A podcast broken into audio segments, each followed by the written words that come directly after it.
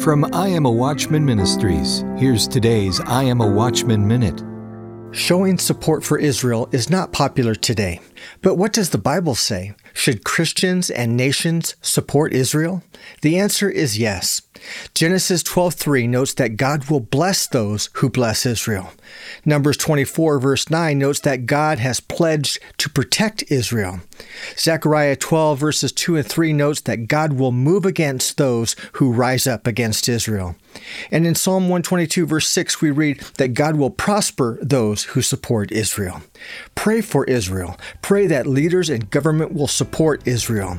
For as it's been said, the friend of Israel is the friend of God.